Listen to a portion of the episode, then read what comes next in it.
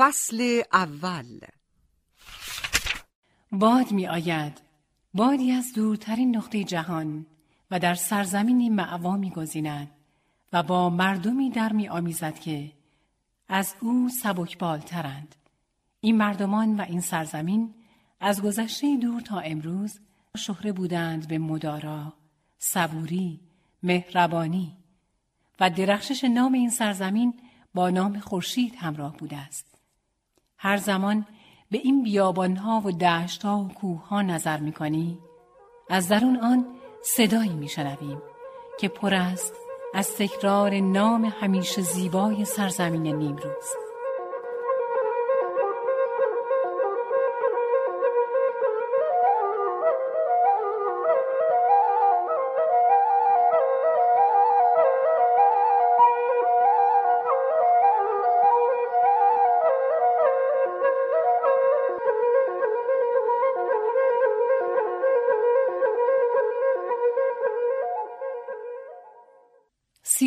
امروزی قسمت شمالی استان را در بر می‌گیرد. همچنین زادگاه رستم دستان قهرمان حماسی شاهنامه است.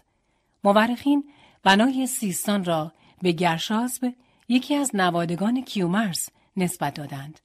این ناحیه به دلیل موقعیت خاص استراتژیکی و جغرافیایی در تمام دوره های تاریخی از اهمیت ویژه‌ای برخوردار بوده است. سیستان در زمان هخامنشیان منطقی آباد بود. در کتیبه های بیستون و تخت جمشید که سیستان را یکی از ممالک شرقی داریوش ذکر کرده اند منعکس شده است. نام سیستان از نام اقوام آریایی سکا اخذ شده است. سکاها در حدود سال 128 پیش از میلاد سیستان را به تصرف خود درآورده و در پهنه آن استقرار یافتند. نام قدیمی سیستان زرنگا یا زرنگ بوده پس از مهاجرت سکاها به طرف جنوب در زمان فرهاد دوم اشکانی گروهی از آنان در زرنگ مستقر شدند. از این زمان به بعد زرنگ به نام آنان سکستان نام گرفت. شهر زرنگ فعلا جزء افغانستان است و در محل آن روستای کوچکی به نام ناد علی قرار دارد. در نزدیکی آن روستا تل بزرگی است و بر فراز آن تل هنوز آثار خرابه های ارک زرنگ و قلعه با روی آن دیده می شود.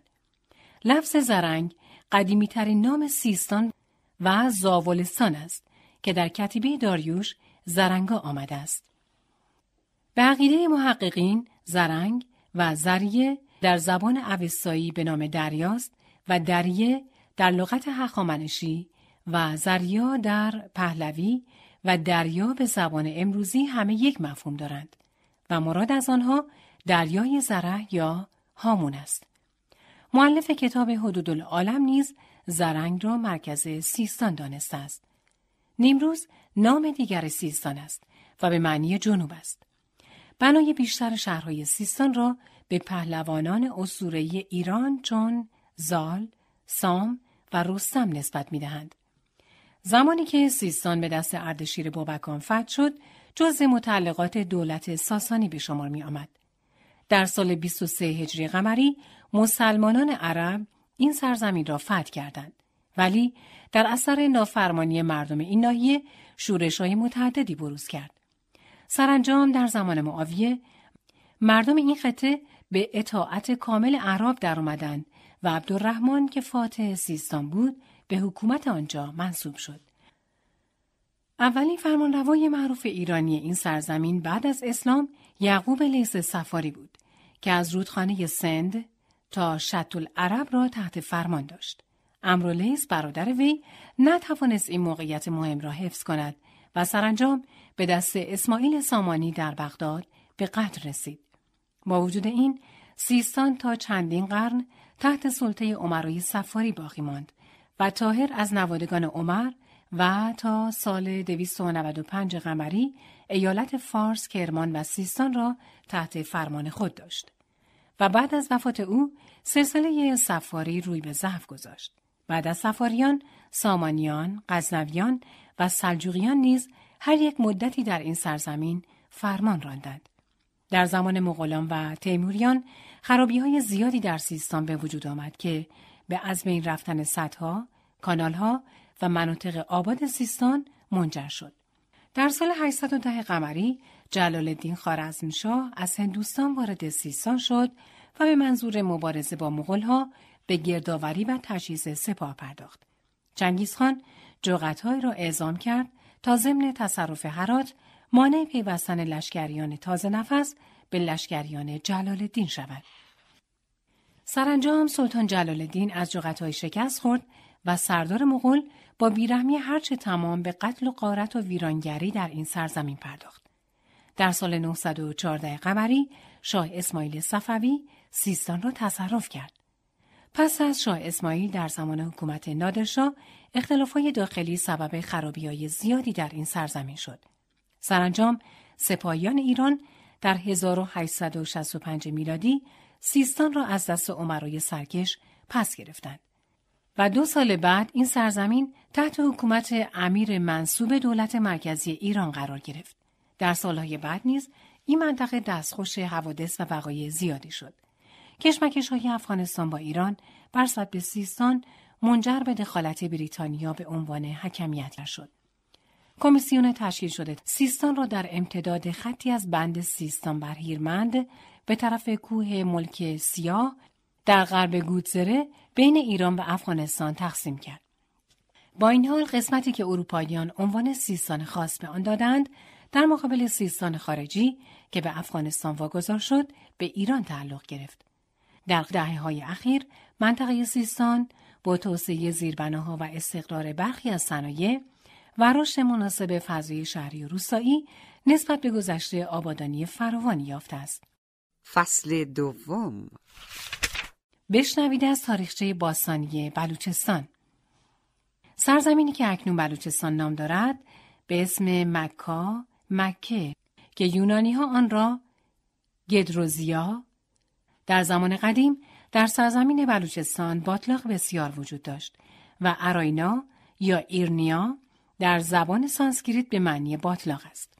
منطقه سیستان و بلوچستان شرایط جوی از مهمترین متغیرهای تاثیرگذار در تولید محصولات کشاورزی است و با آگاهی یافتن از شرایط جوی و ظرفیت های اقلیمی کشاورزی مناطق می توان از منابع با راندمان بالاتری استفاده کرد. در مناطق مختلف سیستان و بلوچستان از شمال گرفته تا جنوب زمین های زیر محصولات و باغها به چشم می‌خورند که زیبایی آنها نظر هر بیننده ای را جلب می کند. میانگین سالانه بارش باران در سیستان و بلوچستان 110 میلیمتر است. اما اجرای طرحهای مختلف در کنار آب و هوای ویژه سبب شده است در تمامی فصول سرسبزی و تراوت ویژه‌ای در بخشی از استان مشاهده شود. کشت غلات، نباتات علوفه‌ای، محصولات جالزی و تولیدات باقی به ویژه میوه های گرمسیری، خرما، موز، مرکبات، انبه، خربوزه درختی، چیکو، گواوا، پسته و انگور منحصر به فرد یاقوتی و تولیدات گلخانه‌ای بخشی از قابلیت‌های کشاورزی و باقی سیستان و بلوچستان است.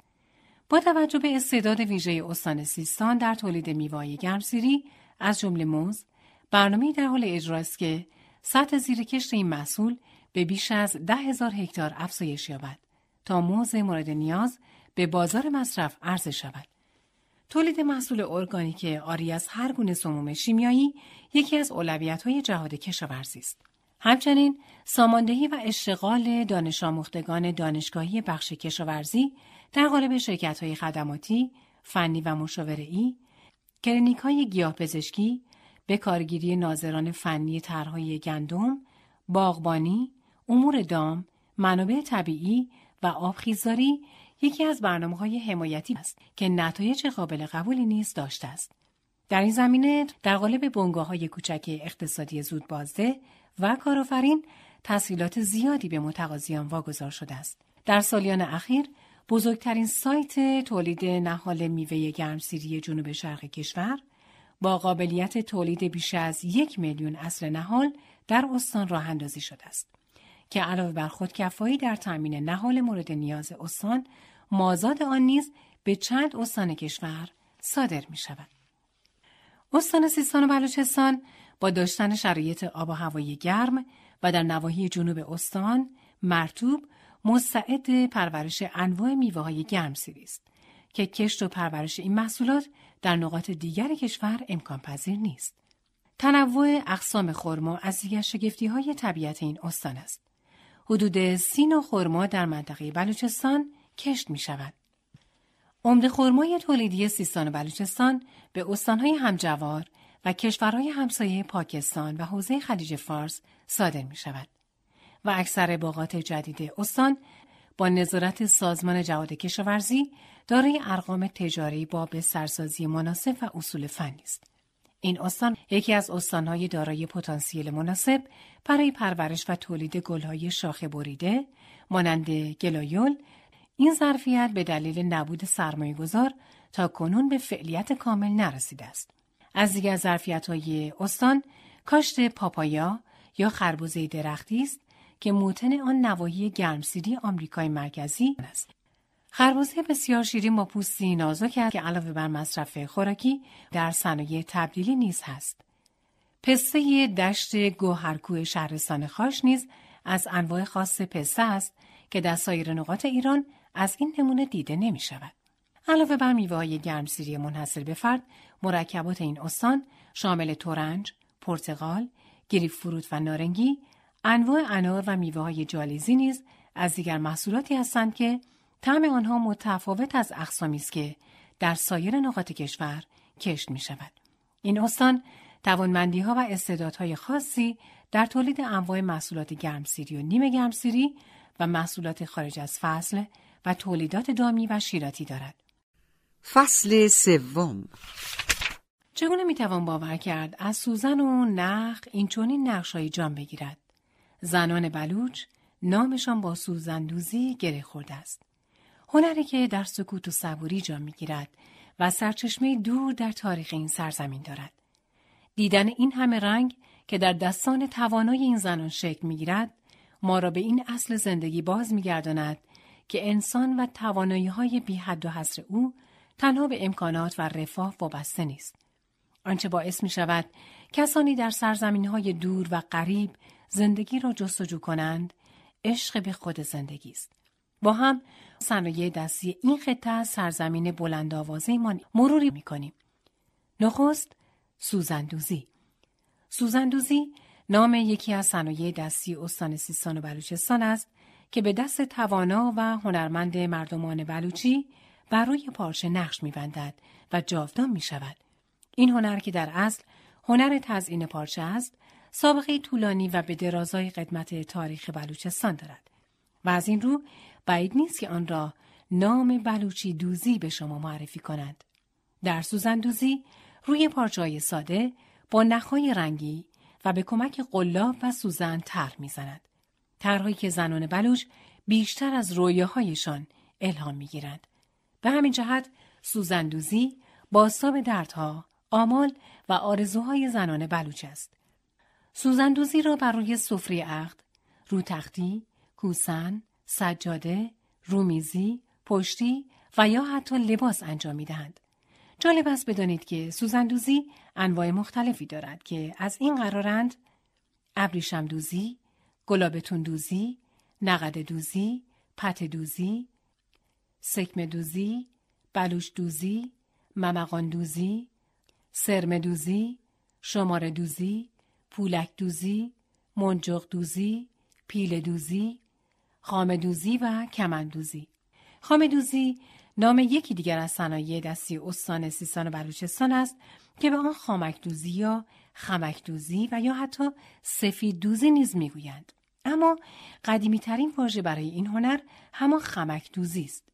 به این دلیل این نام را بر این هنر گذاشته بودند که در سالهای دور ابریشم ابریشم بدون هیچ گونه پرداختی از قبیل رنگ رزی و پخت پس یا سفیدکاری و در واقع به صورت خام استفاده می شده. در اصل خام دوزی همون سوزن دوزی است که در آن از نخ ابریشم استفاده می شود. قدمت این هنر را با زمان پیدایش ابریشم در سیستان برابر می داند و جالبتر آنکه از سیستان در اولین نوشتارهای اسلامی با عنوان مرکز تولید بهترین بافتهای پشمی ابریشمی یاد شده است. سیستان به علت داشتن باغهای بسیار زیاد توت یکی از بزرگترین مرکزهای تولید ابریشم بوده است.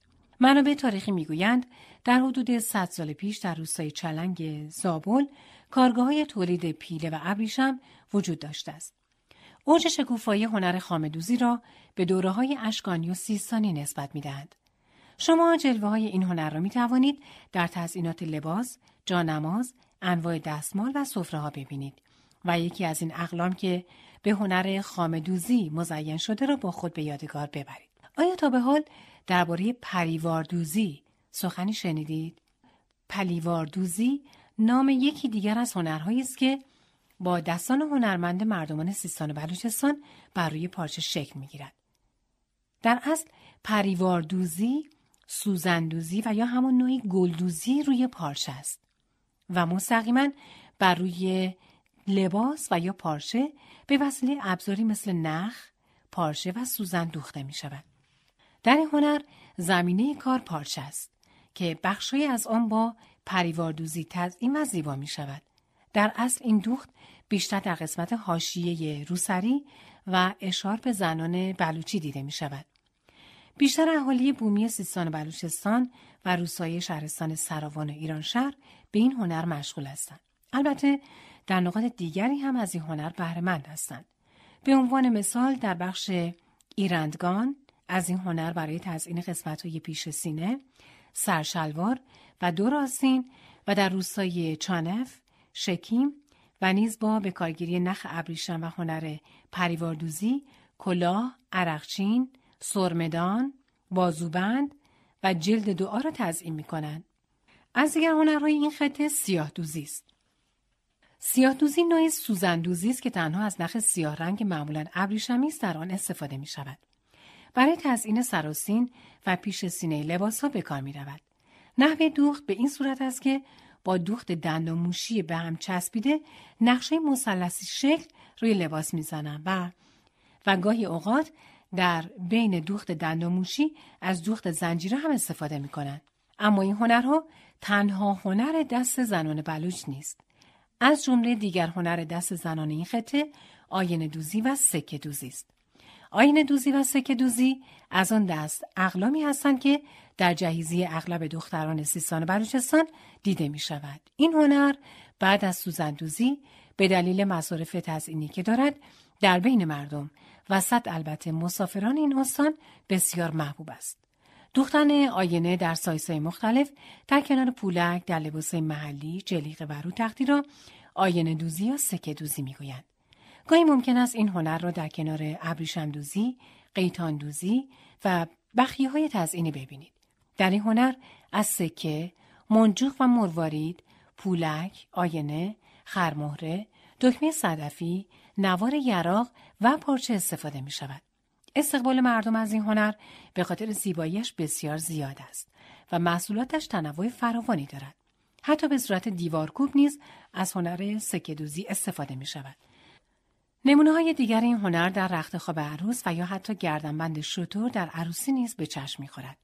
حسیر بافی، سیس بافی، خلک بافی یا خولک بافی هنری که قدمتی طولانی به درازای تاریخ شهر سوخته و دریاچه هامون دارد و در میان مردمان سیستان و بلوچستان از جایگاه ویژه‌ای برخوردار است. این هنر در منطقه سیستان با گویش خلک بافی و در بلوچستان با گویش تگرد، تگرد، تگرد تلفظ می شود که از نظر نوع مواد ساخت نیز با یکدیگر تفاوتهایی دارند. خولک از ساقه های نی و تگرد از برگ درختان خرمای وحشی تهیه می شود. از محصولات حسیری سیستان می توان سایبان، پرده و توتن، نوع قایق حسیری را نام برد. روستای حاشیه کوه قاجه و شهرستان زابل از مهمترین منطقه تولید محصولات حسیربافی در سیستان و نیکشهر، سراوان و سرباز از مهمترین مناطق تولید این نوع محصولات در بلوچستان هستند. هر جا که خاک رخ می نماید و این سخاوتمندانه در دسترس است، هنر سفالگری جان می گیرد. سفالگری از آن دست هنرهای قدیمی است که در سیستان و بلوچستان رواج دارد. برای درستی این ادعا می توان سفالهایی کشف شده در شهر سوخته را مستاق قرار دهید. روستای کلپورگان مهمترین مرکز تولید سفال است که خدمتش در این هنر به پنج الی هفت هزار سال می رسد. بلوچی ها با استفاده از خاک رس اطراف محل زندگیشان ظروف سفالی می سازند.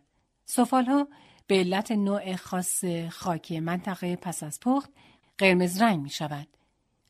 این ویژگی سفال منطقه کلپورگان را از سفال منطقه های دیگر متمایز کرده است. زنان بلوش سفال ها را با دست می سازند و از چرخ سفالگری استفاده نمی کنند. برای تزیین کردن سنگی که از کوه بیرک در نزدیکی محل تیتوک به دست می آید، سطح سفال ها از ترکیب آب و تیتوک استفاده می شود. بعد با یک تکه چوب نازک خرمای وحشی روی سفال طرح و نقش می‌زنند. رنگ نقش ها قبل از پخت سفال قهوه‌ای متمایل به قرمز است و پس از حرارت دیدن سیاه رنگ می شود. همکنون در کلپورگان سراوان، هلونچکان نیکشهر و روستای کوه متیک سرباز سفالگری می کنند. از محصولات سفالی می توان مکاسه، بشقاب، قندان، قوری، گلدان، سینی، کوزه و چلیم اشاره کرد که می توانند انتخاب خوبی برای سوغاتی سفرتان باشند. از دیگر هنرهای این سرزمین هنر ترسی است. ترسی در لغت به معنای جواهر نشاندن است. به همین دلیل تاج جواهر نشان را مرسم می‌گویند. استناد متنهای تاریخی هنر ترسی در سیستان، نیشابور و هرات از صداهای نخستین در جهان اسلام بسیار مشهور بوده. و جالب است بدانید که جواهرات سیستان جزء هدایایی بودند که به مراکز حکومتی فرستاده می شدن. وجود کوره های زوب فلزی بسیار قدیمی در این منطقه نشان از قدمت دور و دراز این هنر در این منطقه دارد. کاربرد عمده زیورالات برای خدارایی بوده اما گاه ریشه مذهبی داشته و به عنوان قسمتی از بهای عروسی از طرف خانواده داماد به عروس داده می شده است. اگر می خواهید از سفرتان به سیستان و بلوچستان جواهرات و زیورالات به یادگار ببرید انتخاب های متنوعی پیش روی شما قرار می گیرد. چرا که این هنر تنوع زیادی در استان دارد. چیزی نزدیک به پنجاه گونه مختلف از گوشواره، علنگو، سربند، گردنبند و سنجاق سینه را می توانید خریداری کنید. انواع هنر در سیستان و بلوچستان از قدمتی طولانی برخوردار است. یکی از دیگر هنرهای این سرزمین دودنی بافی است. دودنی بافی نیز یکی از همین هنرهای تاریخی است که بیشتر مردم سیستان از آن در تزیین خانهشان و گاهی هم به عنوان دفع چشم زخم از مال و جان استفاده می کردن. اما متاسفانه گردی از نامهربانی بر این هنر قدیمی نشسته و در حال فراموشی است. این روزها تجملات دنیای امروز جای خود را به هنرهایی مثل دودنی بافی دادند. دودنی بافی در اصل تورهای تزئینی است که با گیاه علفی بعد برگهای ساده منقسم و گلهای زرد متمایل به سفید که در اکثر نقاط استان رویش دارد درست می شود. قالی و گلیم بافی از آن دست هنرهای اصلی ایرانی است که در اکثر استانها و شهرها به آن مشغولند. زنان و دختران بلوچ هم از این قاعده مستثنا نیستند. در زمان فراغت خود به بافت قالیچه می پردازند. قالیبافی تاریخی بستولانی در سیستان و بلوچستان دارد تا جایی که فرش سیستانی از شهرت خاصی برخوردار است. جالب است بدانید که قالی سیستان از لحاظ مبنای تاریخی به سه دسته مختلف تقسیم می شود. گلیمبافی هم یکی دیگر از صنایع دستی سیستان و بلوچستان است که در تمام این استان به خصوص در بین اشایر، توایف بلوچ و بلوچ های ساکن سیستان بافت آن رواج دارد. اشایر این خطه مواد اولیه گلیم را از پشم دامهای خود تهیه می کند. رنگ های گلیم سیستان و بلوچستان هم بیشتر تیره، با زمینه قهوه‌ای، قرمز تیره مایل به قهوه‌ای، آبی سیر و شطوری و رنگهای روشن مثل زرد، سبز، کرم، قرمز و سفید است. نقشه این گلیم هم عموما راه را و طرحهای هندسی است. نوع گلیمی که در سیستان تولید می شود با نوع بلوچی آن در نحوه برپایی دستگاه گلیم تفاوت دارد. اگر به دنبال توفه از سفرتان به این استان هستید گلیم را می توانید در ابعاد مختلف با کاربری های مختلف از جمله زیرانداز، چادر شب، کناره، سجاده و جوال خریداری کنید. یکی از هنرهای این استان که اغلب در میان اشایر و کوچنشینان رواج دارد چادر بافی است. چادر نشینان برای اقامت خود نیاز به چادری مستحکم دارند. آنها این چادرها را از موی بز بر روی دارغالی می و در آن زندگی می کنند. پلاس نوعی زیرانداز است که مثل گلیم و قالی برای بافت آن ابتدا چله کشی انجام می شود. در مرحله بعد الیاف رنگین پشم تابیده را به شکل خطوطی افقی از تار عبور می دهند و شانه می زنند. زمینه پلاس را معمولا خطوط افقی و رنگارنگ تشکیل می دهند. پلاس در اصل یک نوع گلیم پشمی است که از گذشته های دور از آن به عنوان زیرانداز جهت حفاظت از رطوبت، سرما و گرمای زمین به کار بسته می شده. به کار بسته می شده و از این جهت برای فرش کردن کف چادر عشایر بسیار مناسب بوده است. پلاس و جاجیم نقش دوزی شده در ظاهر شبیه به یکدیگرند اما تفاوتی هم دارد. در جاجیم خطوط عمودی هستند و در پلاس افقی. پلاس را بیشتر به عنوان سجاده نماز و سفره پیش پای عروس استفاده می کنند. از دیگر هنرهای دستی نمدمالی است. شستن، رنگرزی و تهیه پشم وظیفه مردان بلوچ است. ولی ساخت نمد به عهده بانوان است. بعضی از نمدهای بلوچ به لحاظ ترکیب متنوع رنگها از آثار هنری نیز محسوب می شود. و نیز یکی دیگر از هنرهای بلوچستان از سفره بافی. سفره که به اصطلاح بلوچ ها جهیزی نام دارد، زمینش از پشم شطور بافته می شود و در وسط آن اغلب تورنجی نقش بسته می شود.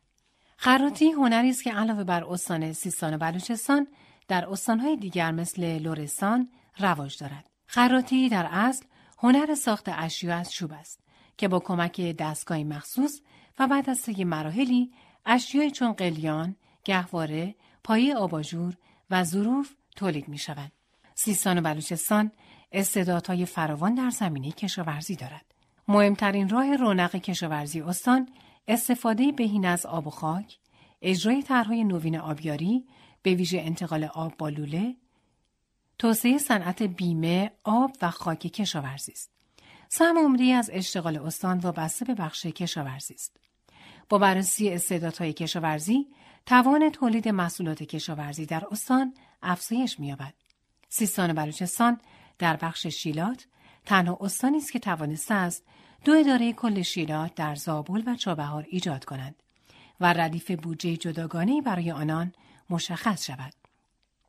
سیستان و بلوچستان از امکان سید در آبهای آزاد سوایل عمان برخوردار است و سهمیه جمهوری اسلامی ایران از سید در آبهای آزاد از آن سیستان و بلوچستان است.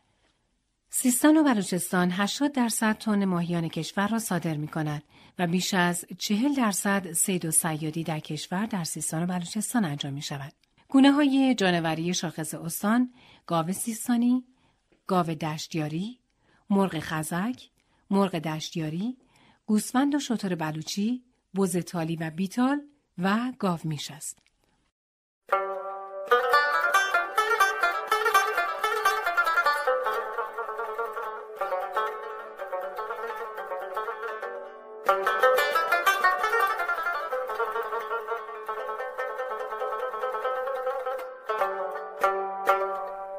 فصل چهارم سیستان و بلوچستان با توجه به اینکه یکی از کهنترین مرکز استقرار مردمان بوده و خدمتی چند هزار ساله دارد دارای جنبه های گردشگری بسیاری است که به دلیل اینکه امکان توضیح درباره همه آنها نیست به ذکر چند اثر تاریخی بسنده می کنیم و همچنین از چند جلوه طبیعی نیز سخن خواهیم گفت. در طول تاریخ تمدن‌های بسیاری شکل گرفته است. بسیاری از این تمدن‌ها بر اثر حوادث گوناگونی از بین رفتند و امروزه جز مقداری مخروبه یا حتی تنها یک اسم چیزی از آنها باقی نمانده است. اما موردی که در میان اهمیت دارد سرگذشت آنها و دیدی است که از تاریخ هر منطقه و کشور به ما می‌دهد.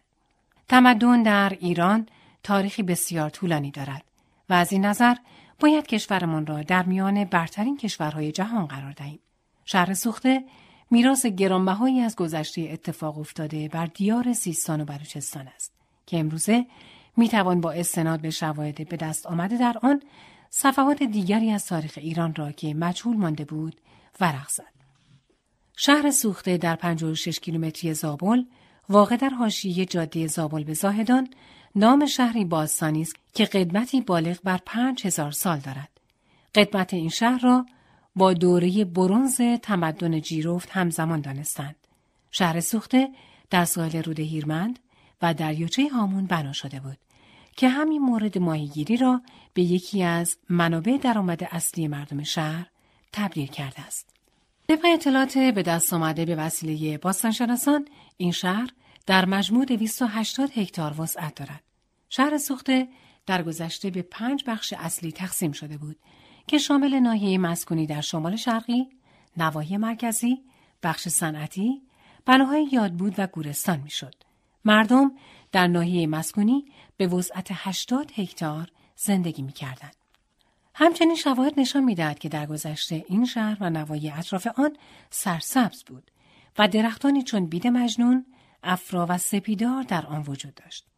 گرچه طبیعت این ناحیه امروز به درختان گز محدود شده است. در گذشته دریاچه هامون که امروزه در اثر کم توجهی حال روز خوشی ندارد، دریاچه پرآب بوده است که موجبات شکلگیری چنین تمدنی را فراهم آورد. جدایی از قدمت زیاد، موضوعی که به اهمیت این شهر می افزاید، پیشرفتی بوده است که در آن زمان حاصل شده بود. شهر سوخته در سال رود هیرمند و دریاچه هامون بنا شده بود که همین مورد ماهیگیری را به یکی از منابع درآمد اصلی مردم شهر تبدیل کرده است. علاوه بر معرخکاری، آهنگری، حسیربافی، جواهرسازی، سنگتراشی، سفالینه و ماهیگیری، صنعت نساجی را باید نماد این پیشرفت در شهر سوخته نامید. دوازده نوع بافت پارچه یک رنگ و چند رنگ به دست آمده از خرابه های این شهر گواهی بر این مورد است. همچنین سیستم آبرسانی و فاضلاب منظم به وسیله سفال یکی از مواردی است که سیستم شهرنشینی مدنی را در این شهر به خوبی نشان می‌دهد. از طرف دیگر نخستین پویا نمایی یا انیمیشن جهان بر روی سفالینه های به دست آمده از شهر سوخته نشان دهنده هنر تعالی یافته در آن زمان است.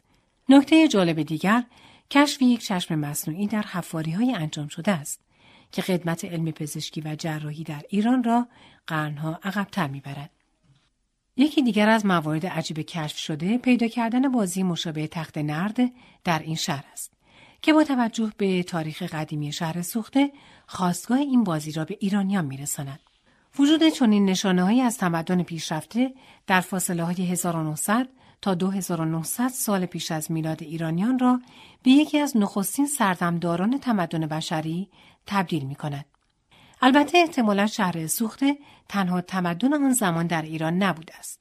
چرا که شواهدی مبنی بر وجود تمدن‌های دیگری در تپه یحیی، تل ابلیس، بم و شهداد هم وجود دارد. در سال 1393 شهر سوخته به عنوان یکی از میراثهای ارزشمند یونسکو به ثبت رسید. همچنین این شهر پیش از این و در سال 1385 با شماره 18983 به ثبت ملی رسیده بود. بعدی است که برای دسترسی به شهر سوخته ابتدا باید به زابل سفر کرد. شهر سوخته در 56 کیلومتری زابل در حاشیه جاده زابل به زاهدان قرار دارد. توصیه ما استفاده از اتومبیل شخصی است. برای اقامت نیز می توانید در یکی از هتل یا مسافرخانه های زابل بمانید. در شش ماه اول سال از ساعت 8 تا 12 و 16 تا 20 و در شش ماه بعدی از ساعت 8 تا 12 و 15 تا 19 می توان از بقایای شهر سوخته دیدن کرد. البته به یاد داشته باشید صبح جمعه اجازه ورود به این مکان را ندارید. قبل از بازدید بد نیست بدانید که این ناحیه بسیار گرم است. بنابراین توصیه می کنیم تنها صبحها یا شب از آن دیدن کنید. همچنین بطری آب را فراموش نکنید. از دیگر آثاری که در این سرزمین از خدمت بالایی برخوردار است، قلعه سام است. قلعه سام در روستای چنبور از توابع بخش هلیلان شهرستان شیروان و چرداول قرار دارد. این قلعه متعلق به زمان ساسانیان است که بر فراز یکی از کوههای پیرامون روستای چنبور بنا شده و کوه مزبور نیز به نام سام معروف است. مموری این قلعه جنبه نظامی و دفاعی داشته است زیرا قلعه در صعب العبورترین ارتفاعات کوه بنا شده است و برجها، اتاقها و ورودیها با توجه به موقعیت طبیعی ها احداث شده است. این قلعه دارای دو برج در شمال و شمال غربی است که ارتفاع هر یک از آنها حدود دوازده متر است. مسئله که برای ساخت این قلعه مورد استفاده قرار گرفته شامل سنگ، ساروج، ملات، گچ و در برخی نقاط گل است. در قسمت جنوب غربی قلعه آثار چهارتاقی یا آتشکده دیده می شود که در زمان تسلط اعراب به صورت مسجد درآمد. در مجاورت قلعه درختای چنار کهنسال با قدمت حدود 500 سال وجود دارند. از دیگر جلوه های طبیعی این سرزمین کوههای مینیاتوری چهاربهار است. کوههای مینیاتوری چابهار یا کوههای مریخی چابهار نام کوههایی با ساختار و شکل ویژه در فاصله چهل تا پنجاه کیلومتری بعد از شهر چابهار در مسیر گواتر در سمت چپ جاده است که به دلیل نوع و وضعیت فرسایش و گونه رسوبی خاص اشکالی شبیه به ناهمواری های سطح مریخ دارد. رسوبات آهکی، بقایای بدن جانداران دریایی، سخت پوستان و ماهی ها به همراه مازه و خاک رز مواد اصلی تشکیل دهنده رسوبات این کوه است. اما شاید مهمترین کوه که در این منطقه به توان از آن نام برد کوه خاجه زابل است. کوه خاجه زابل تنها آرزی طبیعی دشت سیستان با ارتفاع تقریبی 609 متر از سطح دریا حدود 100 متر از سطح زمین است. در این کوه یکی از نوادر سایت های باستانی سلسله اشکانیان باقی مانده که به تخت جمشید خشتی معروف است. گرچه بسیاری از قسمت های این بنای خشتی به دلایلی چون عوامل طبیعی و انسانی تخریب شده است اما می‌توان به نوع معماری این قلعه دست یافت. این کوه نام خود را از آرامگاه خاج مهدی گرفته که یکی از دوستداران خاندان علوی بود و مزارش بر فراز این کوه واقع شده است. خاج غلطان، کوه نور، کوه معود و کوه باطنی از دیگر اسامی است که این کوه به آنها نامیده شده است. کوه خاجه و باورهای زرتشتی. این کوه و دریاچه هامون در باورهای سه مذهب زرتشت مسیحیت و مسلمانان مقدس است.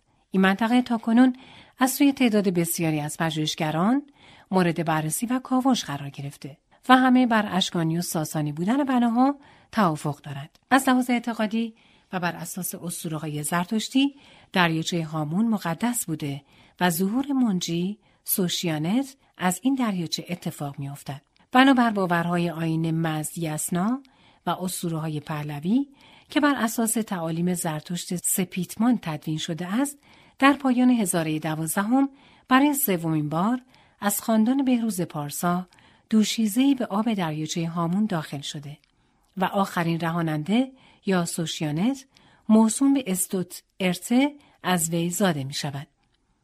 به همین لحاظ کوه خاجه نیز تقدس و رازآلودگی خاصی دارد. سوشیانت به شکلهای مختلف تقریبا در تمام متون زرتشتی و اوستایی از جمله در گاتها، یسنا، سروده های زرتشت و ها مورد اشاره قرار گرفته. این بنا برای مسیحیان نیز مقدس است. زیرا که آوردند در زمان تولد حضرت مسیح در بیت الله سه موق یا روحانی بر فراز این کوه ایستاده و نظارگر نوری بودند که از این پیامبر خدا در هنگام تولد ساطع می‌شد و آن سه به مسیح ایمان آوردند. کوه خاجه و بازمانده های تاریخی آن در این کوه باستانی آتشکده، زیارتگاه خاج مهدی و قبرستانی از دوران مختلف به یادگار مانده است. مجموعه کوه خاجه برای نخستین بار در سال 1916 توسط اور ولشتین باستانشناس معروف انگلیس شناسایی و کشف شد. به دنبال آن پروفسور هرسفلد آلمانی طی سالهای 1925 تا سال 1929 میلادی به جستجو در آثار کوه خاجه پرداخت و حاصل کاوش های این باستانشناس در کتاب سکستان، ایران شرق باستان و تاریخ باستانشناسی ایران آمده است. چهل سال قبل هم گوئلینی باستانشناس و معمار ایتالیایی های محدودی در آثار کوه خاجه انجام داد. مهمترین و بزرگترین بخش آثار باستانی کوه خاجه در شیب جنوب شرقی کوه قرار گرفته که دارای سه دیواره دفاعی، دروازه اصلی، راهروهای جانبی، حیات مرکزی و آتشکده بوده و به نام قلعه کافرون شناخته می شود. دومین مجموعه در بلندترین نقطه و مشرف به قلعه کافرون ساخته شده کک کهزاد است که در باورهای اسطوره‌ای فرمانروای دیوسان منطقه بوده و توسط رستم دستان به قتل می رسد. این مکان می تواند محل شاهنشین ارگ باشد. در بازدید از این کو تنها به قلعه اکتفا نکنید و حتما از مقبره جالب توجه خاجه و قبور متعدد بالای کوه هم دیدن کنید. در قسمت سر قبر سوراخی وجود دارد که اهالی محلی اعتقاد دارند در صورتی که با نیت خاصی دست را در این سوراخ فرو ببرید مطابق با نیت شما چیزی به همراه دست شما خارج می شود. البته چیزی که خارج می شود معمولا پر یا چیزی شبیه به آن است.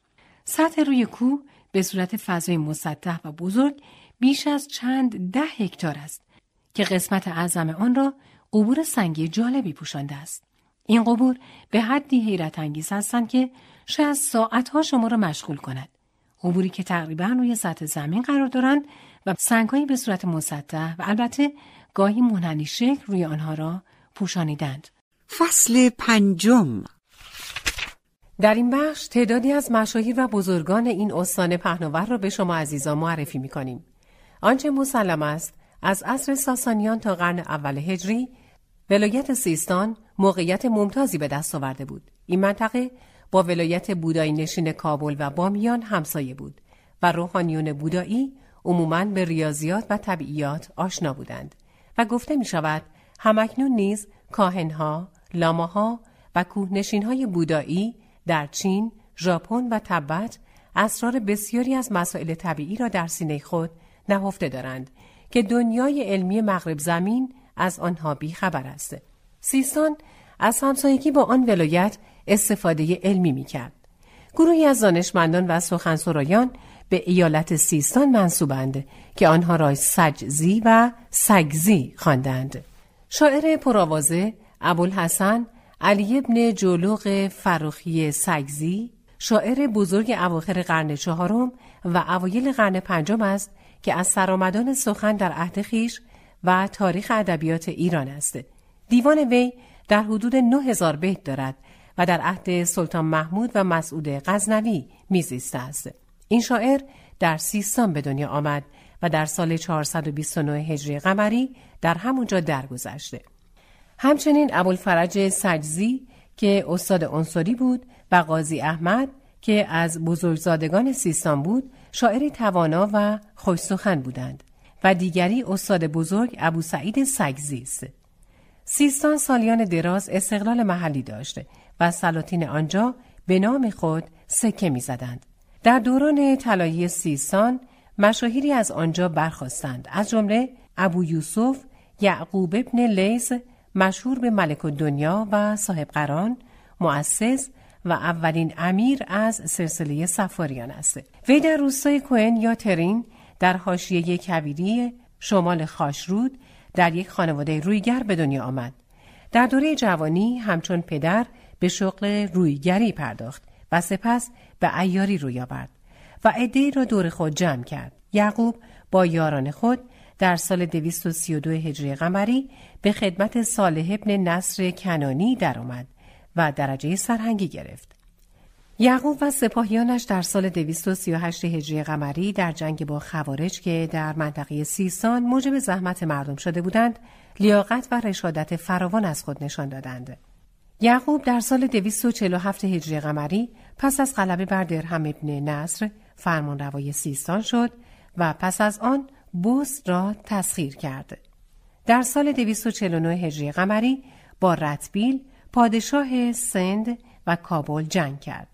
یعقوب که همواره در پی گسترش قلمرو خود بود، سپس در سال 253 هجری قمری هرات و یوشنگ را از احکام آل تاهر گرفت. یعقوب که همواره در پی گسترش قلمرو خود بود، نخست در سال 255 هجری نخست به کرمان که اسمن جز متصرفات آل تاهر بود حمله برد و آنجا را تصرف کرد.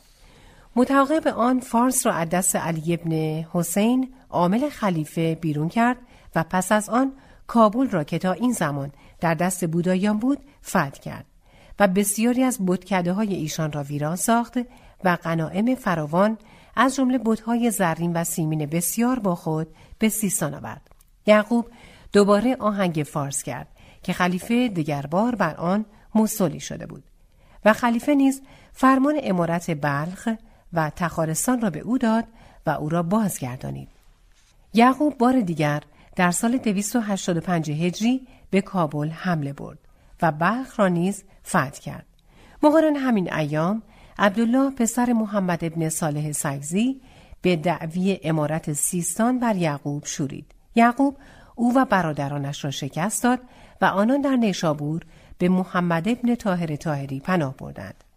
یعقوب که در پی بهانه برای برانداختن تاهریان بود کسی نزد محمد ابن طاهر فرستاد و آنها را طلب کرد. عبدالله محمد ابن طاهر را به جنگ با یعقوب تشویق کرد. اما محمد زیر بار نرفت و عبدالله و برادرانش ناچار به گرگان نزد دایی کبیر گریختند. یعقوب به نیشابور رفت و محمد قریب 160 تن از بستگانش را دستگیر کرد و به سیستان فرستاد.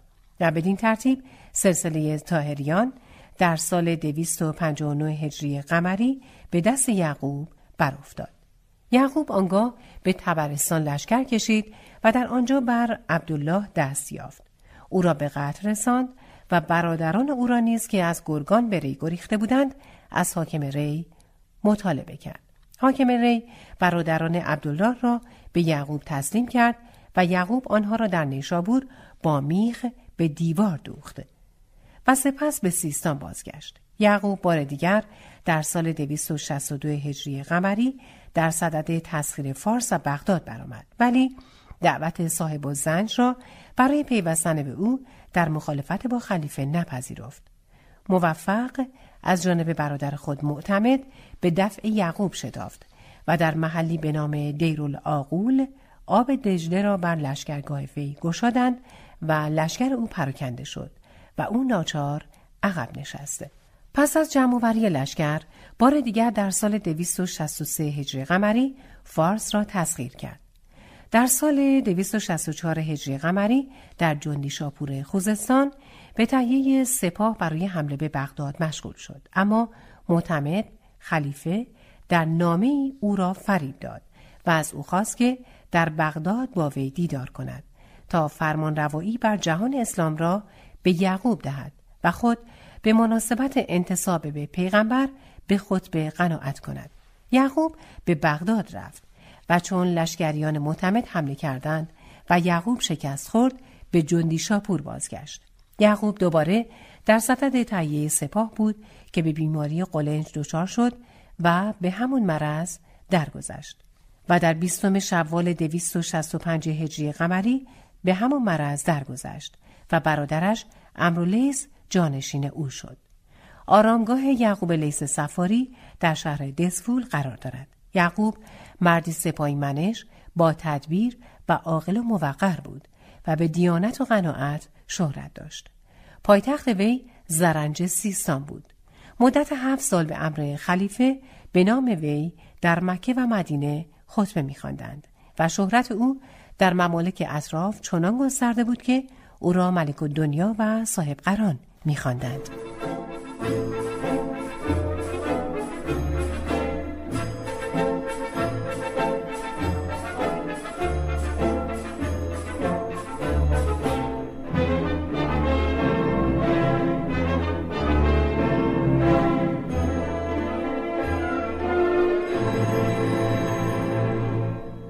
فروخی شاعری از سیستان بود. نام اصلی او حسن علی ابن جولوق سیستانی معروف به فروخی سیستانی است. او شاعر قرن پنجم هجری قمری است که در سال 370 هجری قمری در سیستان متولد شد و تاریخ فوت او را 429 هجری قمری ذکر کردند. فروخی سیستانی به سبک خراسانی شعر می سرود و علاوه بر تسلط به شعر و ادب در موسیقی نیز مهارت داشته و بدین وسیله توانست به دربار ابوالمظفر شاه چغانیان و سپس به دربار سلطان محمود غزنوی راه یابد و منزلتی والا به دست آورد. فراخی را یکی از بهترین قصید سرایان ایرانی می دانند. تا جایی که گفتند سخن سهل ممتنه در عربی خاص ابو فراس همدانی و در فارسی خاص فراخیسته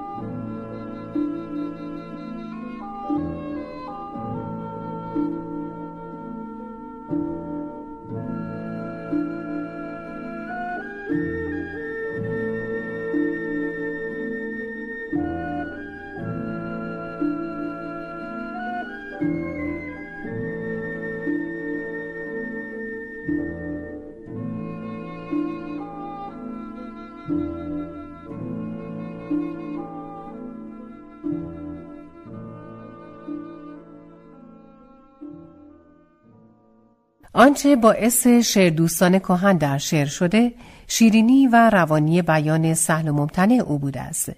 موسیقی لطیف خوشاهنگی بوده است که در سادگی الفاظ و زیبایی معانی کلام او را امتیازی خاص میبخشیده است. وی بی هیچ سرمایه دیگر یک روز به همراه کاروانی که در ماور نر در پیش داشت شاعر سیستان از شهر و دیار خیش دل برداشت و راه چغانیان در پیش گرفته او گذشته از شاعری هم آواز خوش می‌خواند و هم ساز خوب مینواخته. برای رهایی از توهی دستی از شهر خیش بیرون آمد تا جایی را پیدا کند. جایی که هنر و شعر او را کسی خریداری کند. راه چغانیان را پیش گرفت. امیر چغانیان امیر ابوالمظفر از آل محتاج در آن زمان به شعر دوستی و هنر پروری نامآور بود. بر حسب روایات در آغاز حال خدمت دهخانی می کرد از سیستان اما زنی گرفت از موالی خلف ابن احمد و به خرجش افزوده شد آنچه از دهخان به وی می رسید سالیانه دیویست کیل قله و صد درم سیم کفاف خرج او را نمی کرد. از این رو به امید گشایش از سیستان بیرون آمد و راه ماور و نهر در پیش گرفت. احتمالا داستان ورود شاعر به درگاه امیر چغانیان در حدود سالهای 405 یا 406 هجری روی داد. در درگاه محمود 16 سالی بیش و کم بر فراخی گذشته و شاعر در حضر و سفر با سلطان و امیران بود. وقتی محمود چشم از جهان فرو بست، مرگ او برای شاعر اندوه سخت پدید آورد. آنجا ماند و هم سلطنت کوتاه محمد را چنان که رسم شاعران بود ستود و هم به مسعود که وارث عیبها و خطاهای پدر اما آری از کفایت و تدبیر او بود پیوسته. شیوه شعر فراخی بر روانی لفظ و رقت معنی تکیه دارد. در سادگویی بعضی اوقات چنان است که خواننده فراموش می کند مضمون و معنی عادی و مبتزل نیست. در یک قصیده او شیوه گفت و شنو چنان است که گویی برای نمایش در صحنه تئاتر ساخته شده است. ابوالفتح علی ابن محمد بستی از شاعران صده چهارم هجری قمری است. زادگاه او را شهر بست در سیستان می‌دانند او به زبان عربی تسلط کامل داشته از نتایج طبع او دو دیوان شعر به جای مانده است. وفات وی را به سال 401 ثبت کردند. احولی سیستانی متخلص به بسمل شاعر و مداح اهل بیت علیهم السلام در ولایت نیمروز متولد شد.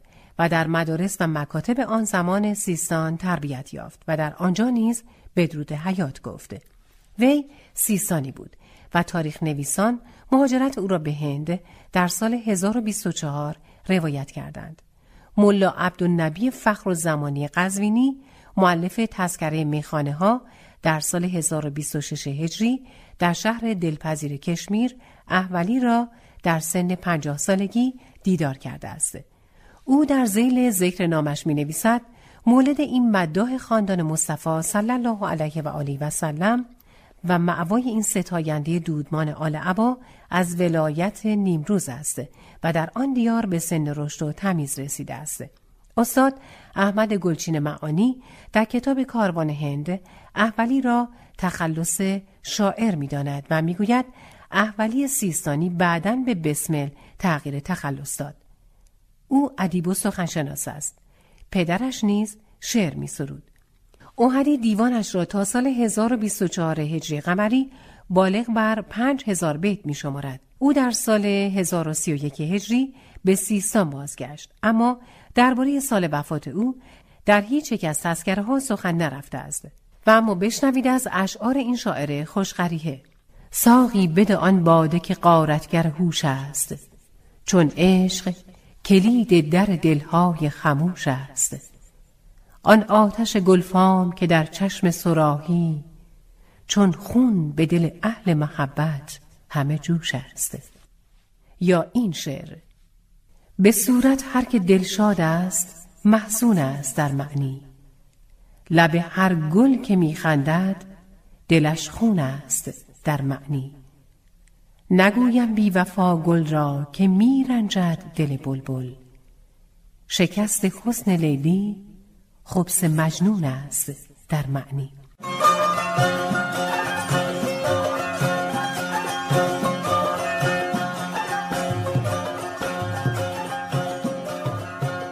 از چهره های معاصر می توان از علی شهری نیز نام برد. علی شهری گویندگی را با برنامه کودک رادیو زاهدان در نه سالگی آغاز کرد.